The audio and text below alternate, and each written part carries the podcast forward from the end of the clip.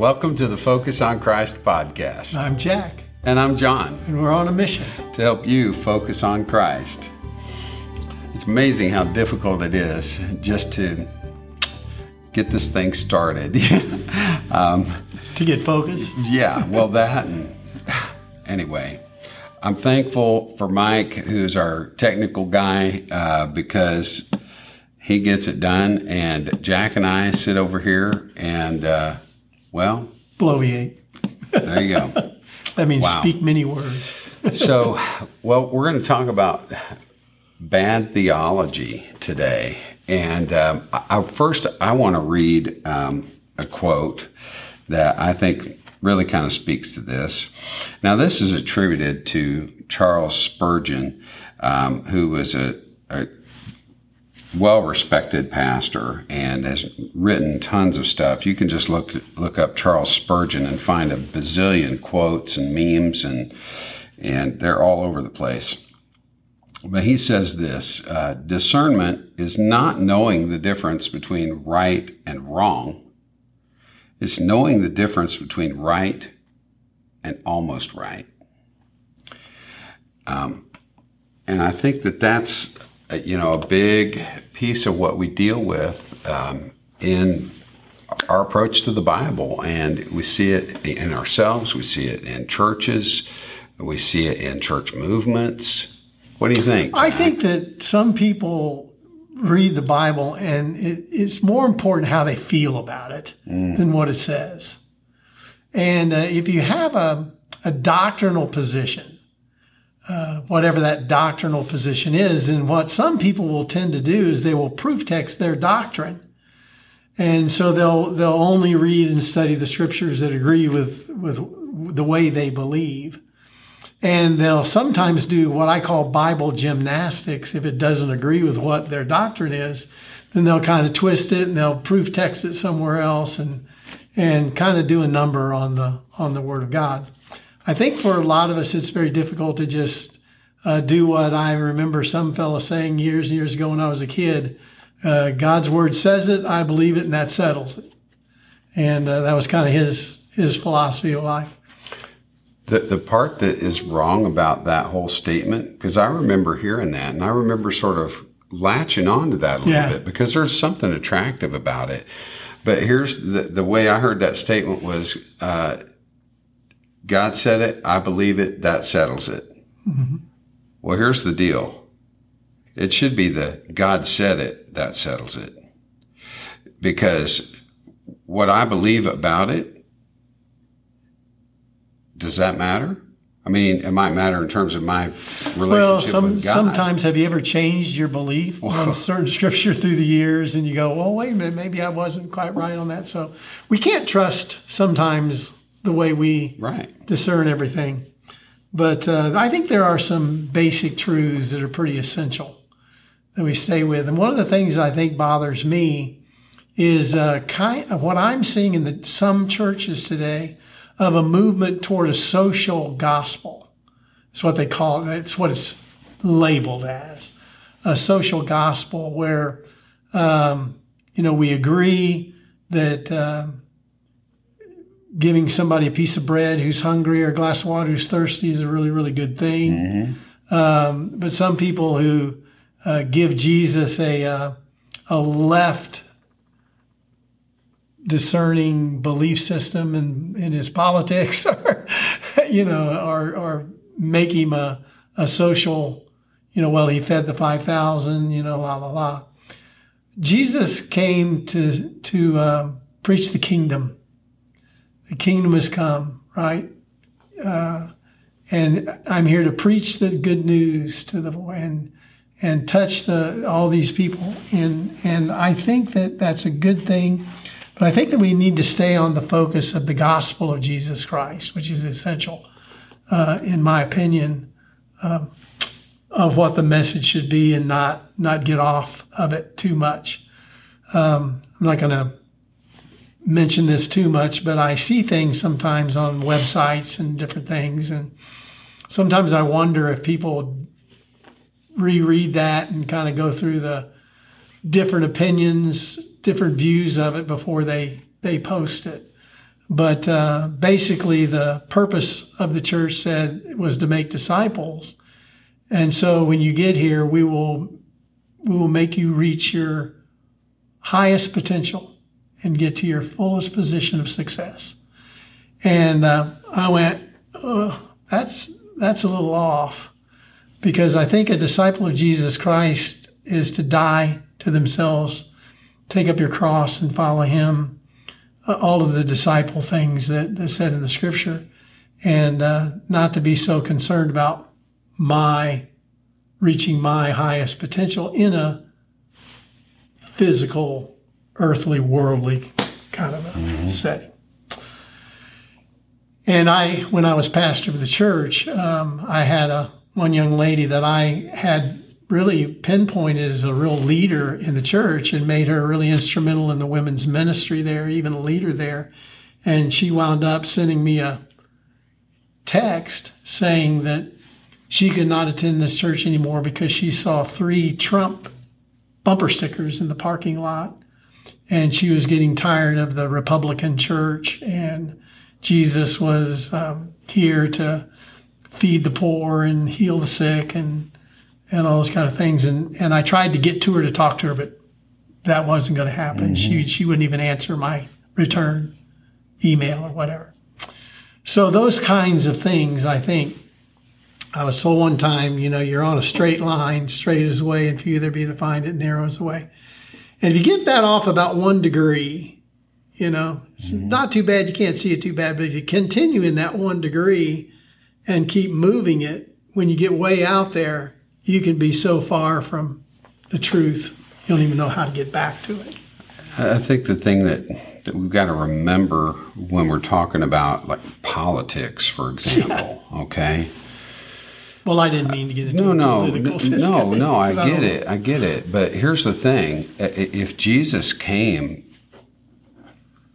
to be interested in politics or bring a political solution, well, he would have established himself as king. Herod would have been sure. gone. Caesar would have been gone.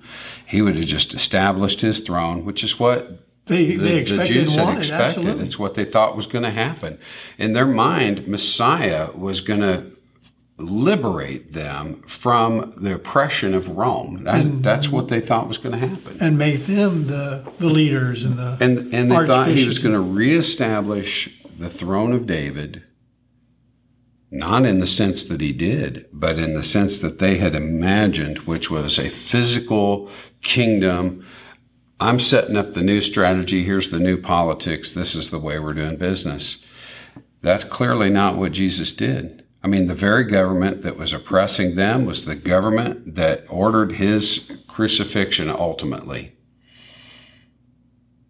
And now, for people to say, "Oh, he came to overthrow Rome," well, well, he sure did a terrible job of it. I mean, that wasn't his goal. His goal was, guys, you don't get it. My kingdom is bigger than this. And and for us here, you know, God's not just sovereign here. He's sovereign in North Korea. He's sovereign in Ukraine. He's sovereign in Russia. So, okay, why is all this bad stuff happening? Why is all this craziness? Well, I can tell you why.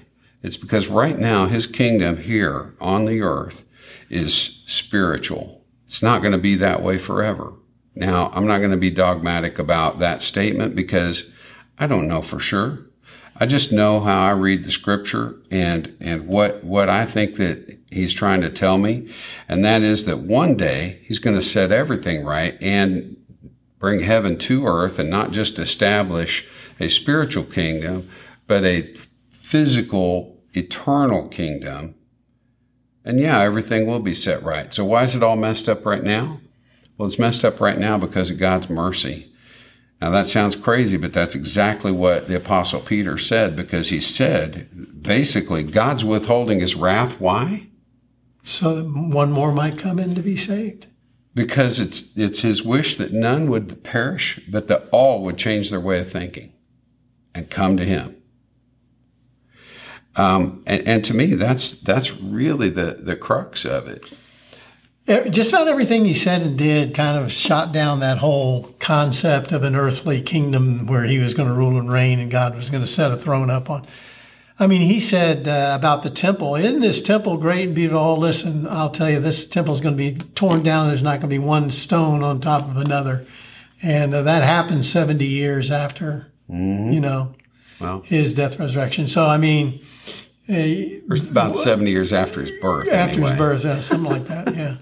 70 AD. So, There you go. yeah, 35 years after. The, the, the, the I'm, amazing I'm not a thing- mathematician. The amazing thing about that moment, okay, it, it- right now is not a good time to go visit Israel, okay? But when things are calm for a minute over there, um, and you get the chance, you should go see it. It's just good to experience the places where Jesus was physically and the things that he did so that you get a picture in your mind logistically. That's the piece that really got me when I was there. Because, you know, when we think about distances, we're so used to driving or flying or, you know, getting places quickly. You know, it's like for me to get from down here in Mooresville to downtown Indianapolis is maybe 20, 25 minutes if I drive. If I walk, All day. that's going to be a while. and if I'm walking in that kind of country where it's, you know, hills and valleys, yeah, that's going to be a, a, a good day's journey, you know? Um, and, but when Jesus is telling his disciples that, they're looking at the temple. They're sitting on the Mount of Olives. It's right there. I mean, you go down the hill, across the valley, up the hill. I mean, it's right there. You're looking at it. And so they are literally looking at the temple when he's telling them that it's going to be destroyed and not one stone's going to be on another. And I'm telling you, it's an impressive sight when you get over there and you see the western wall and you see all the people, you know, praying and sticking their little prayers in between the the stones and touching the wall. You, got to touch stuff, you know, to have a connection with God. Apparently, um, they're doing all this stuff. Well, that wall was just a supporting part of the foundation. The temple's gone. There's not even a stone there. So, um, yeah, Jesus was he was dead on with that. So when he said, "I'll tell you the truth, I'm going to this temple is going to get torn down and rebuilt three days," he's talking about the Talking temple himself. of his body. Yeah. I want to read um, another interesting quote here because, you know, some people want to water the story down and they want to diminish Jesus, okay?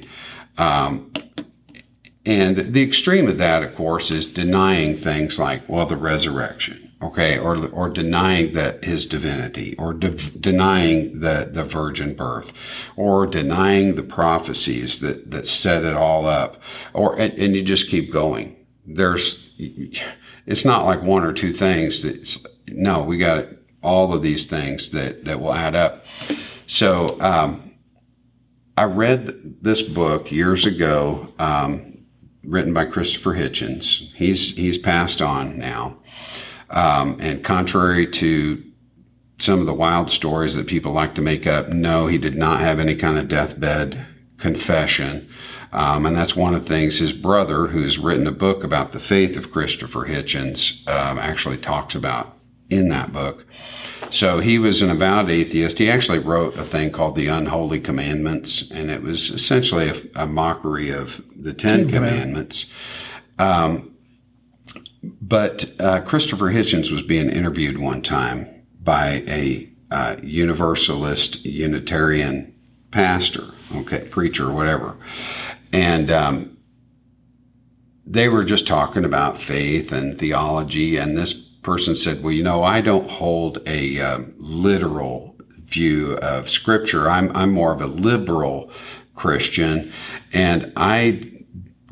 For example, don't hold to um, the theology of atonement, you know, that Jesus died for our sins, you know, or that he's like the only way of salvation. And so I'm just going to read you this avowed atheist's response um, to this preacher.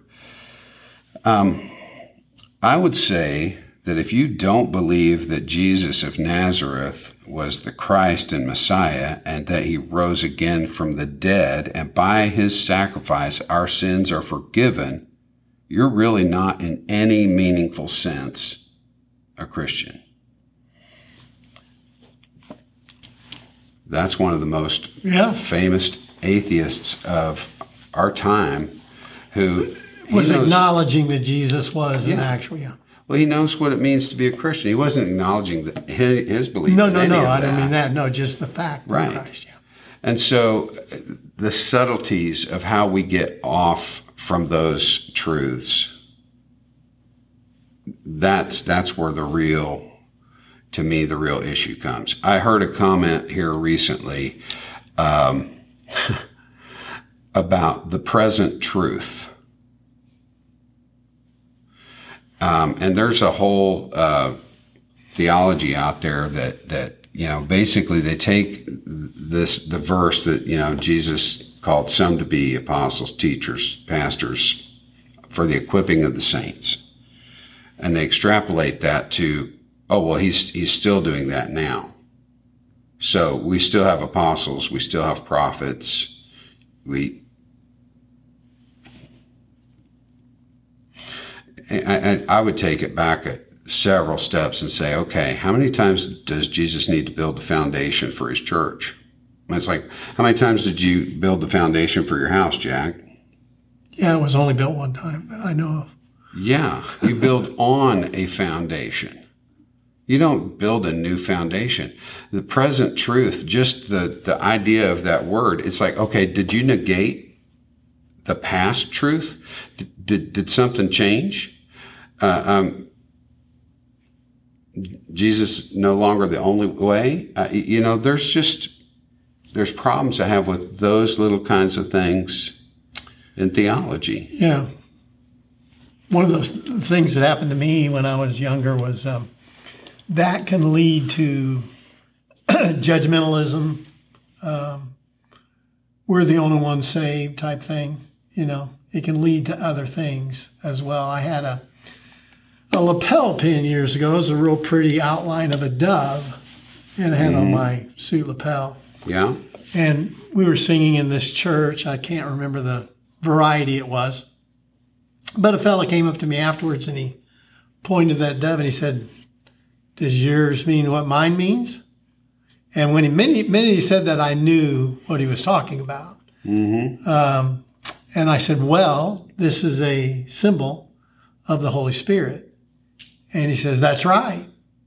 He says, um, Do you speak in tongues? I said, Well, I speak in the English tongue, but what you're talking about, I'll just be real easy with you here. No, I haven't been given that particular gift. And he, he says, uh, Well, that's a symbol of the Holy Spirit. And if you don't do that, then you may have the Spirit. And then he walked away. in other words, he, his theology had moved him in a very quick conversation to where I was lost mm-hmm. and needed salvation.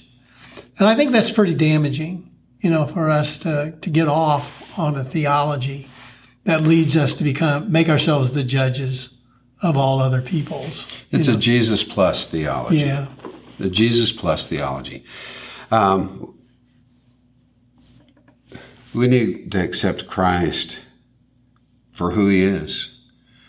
Um, I mean, he, he tells his disciples, Your work is to believe, and not because of anything you've gotten from me, you need to believe. You know, it really came to a head when, and, and we've talked about this, you know, Jesus has done all these miracles. You know, he's, he's fed the 5,000, he's walked on water. Um, and, uh, and then it, it almost feels like it's a moment of frustration or something because he says to the people, You're only following me because of the stuff I do. You're only following me because I f- put food in your belly.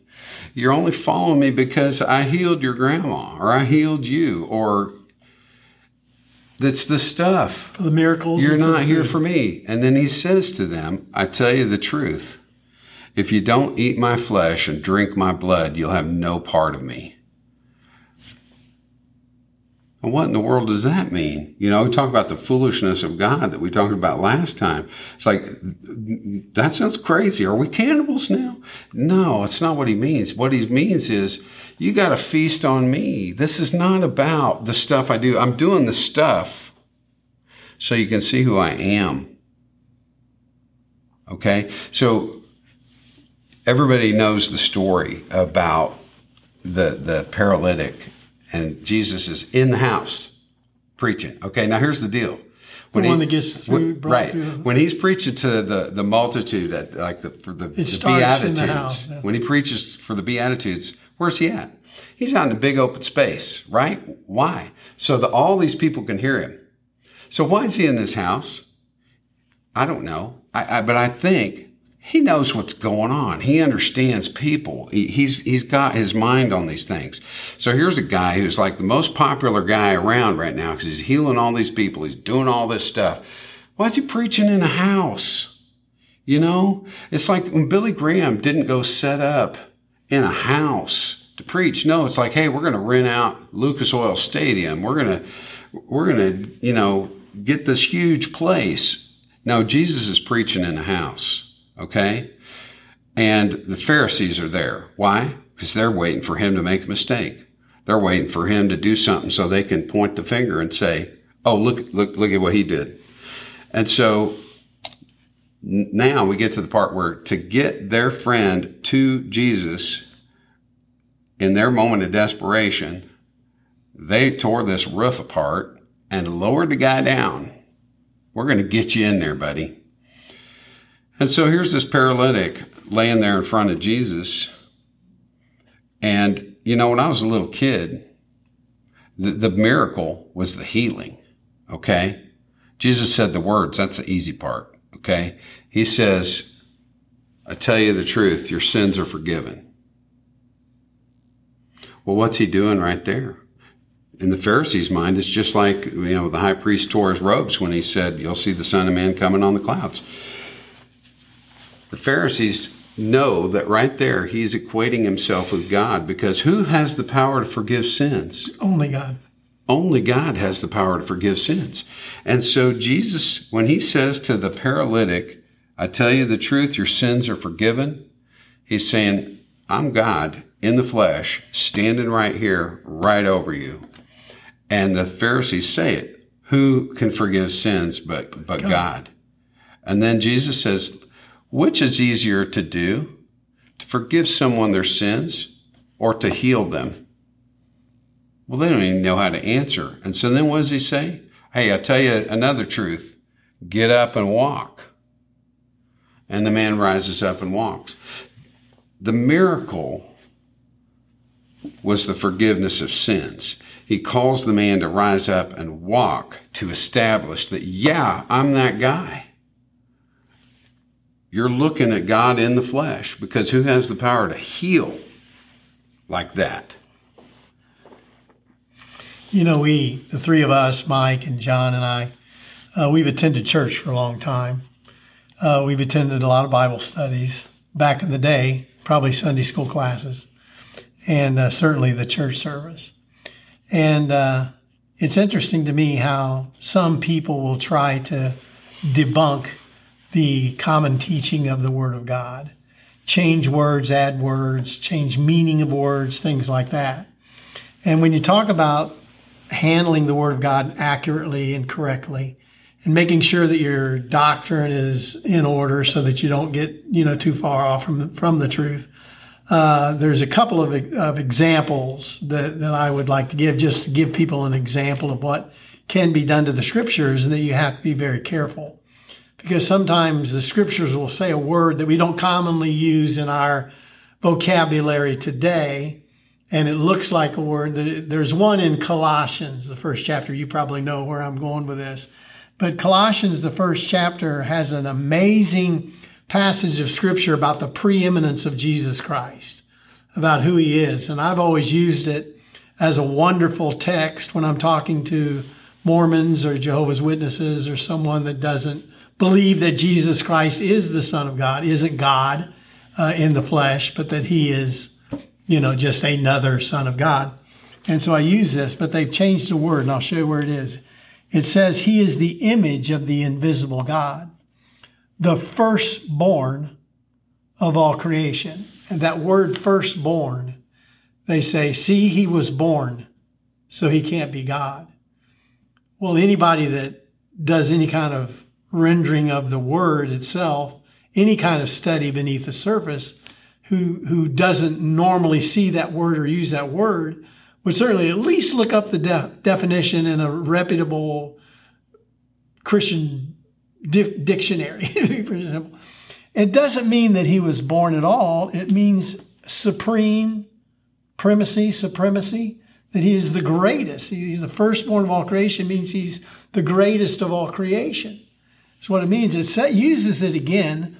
For by him all things were created in heaven and on earth, visible and invisible, whether thrones or dominions, rulers and authorities, as things were created through him and for him, and he is before all things and in him all things hold together, and he is the head of the body, the church, the beginning, the firstborn from the dead. Uses it again.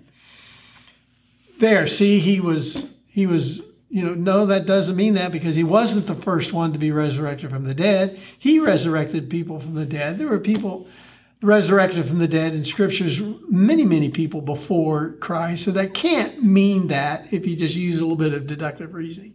But that's what they do in order to disprove the truth of the position of Jesus Christ. Mm-hmm. The other one that's pretty blatant is uh, what, what the Mormons do to John chapter 1. And they put one, the smallest English word, they add that smallest English word to the first sentence of that that gospel. Hey God. It says, yeah, for it, yeah, yeah. Sorry, I didn't yeah. mean to steal your punchline, Jack. yeah. So go ahead. In the beginning was the Word, the Word, and the Word was with God, and, and it says, and the Word was God. Right. The Word was God. They add a. The yeah. Word was a God, and when you when you add that word, you totally change the meaning of the passage. That was just my example. Yeah, smack me. Sorry. um, so anyway, I mean, I think it's very important that we, you know, when you read that to divide the sure. Word of God rightly. Sure. I mean, the Bible says to study and to show yourself approved unto God. And so it's not just always just a flippant reading of it. Sometimes you can just read it. I think that's great to do that. But sometimes you need to study it. You need a student of the Word of God and find out what the true meaning of the scripture is. I would say that to me, the, the bigger danger for the person who's really seeking after God, it isn't as much like the mm-hmm. Mormons mm-hmm. or the Jehovah's Witnesses, mm-hmm.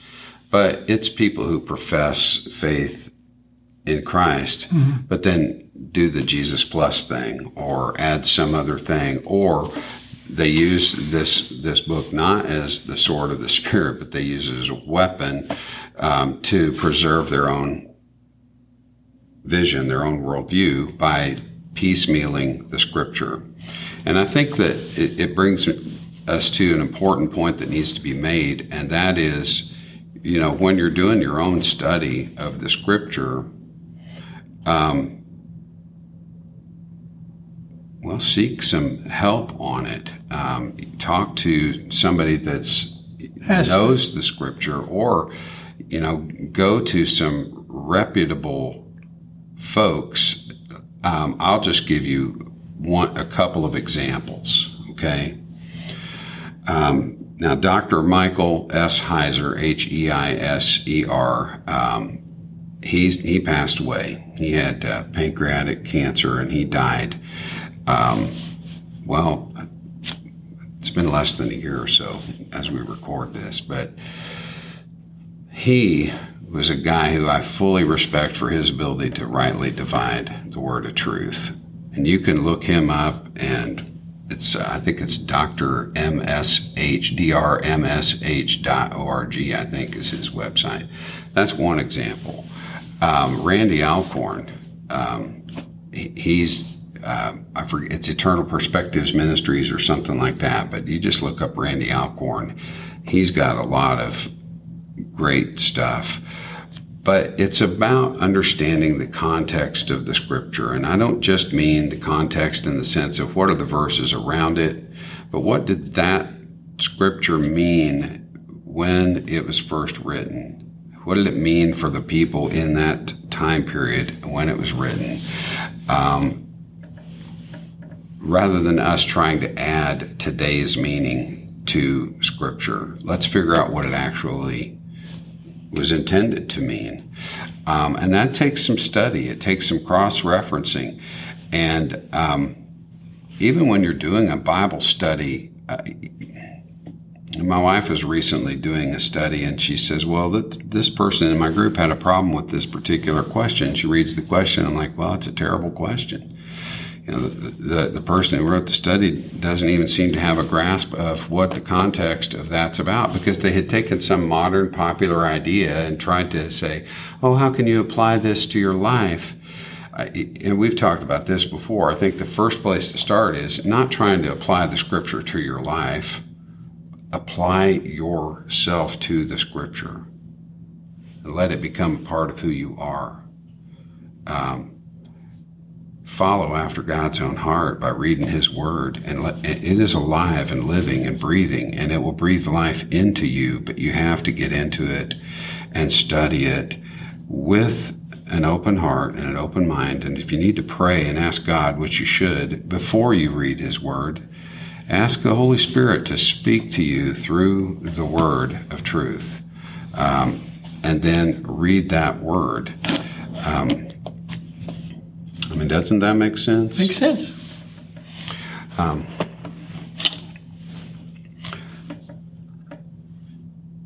let's see here. I'm going to just say one other thing. This is just a fun quote to throw in because I always I like C.S. Lewis. C.S. Lewis is another great one. Just read any of his stuff. But um, if you do not listen to theology, that will not mean that you have no ideas about God it will mean that you have a lot of wrong ideas. so, uh, it, at least make the effort, you know, because um, I could tell you that Jack doesn't have a perfect theology. I certainly don't have a perfect theology, but um, I'm going to trust this book over my own interpretation um, because it's proven itself to me time and time again through God's Word, not because of, you know, treating it like a, a magic genie or something like that. No, it's because I could see God working through the centuries, um, fulfilling His Word, you know, one period after another. I would just say there's one thing in there that should be self defined, obvious, and something that we should follow and do. Mm-hmm. And uh, that is um, love one another as I have loved you. So should you love one another. And sometimes I think that we as Christians probably turn a lot of people off mm-hmm. just by our lack of love. More judgment than we have understanding and acceptance. So that would be a danger. I couldn't agree with anything anymore, Jack. I think if we're going to get one thing right, that should be it. We need to yeah. love people. Yeah. Well, guys, we love you. Thanks for being with us and for listening to us. Um, I, I, pray that the Holy Spirit would speak to you through some of the things that we've said and that He certainly will speak to you through His Word. Um, we'll see you next time.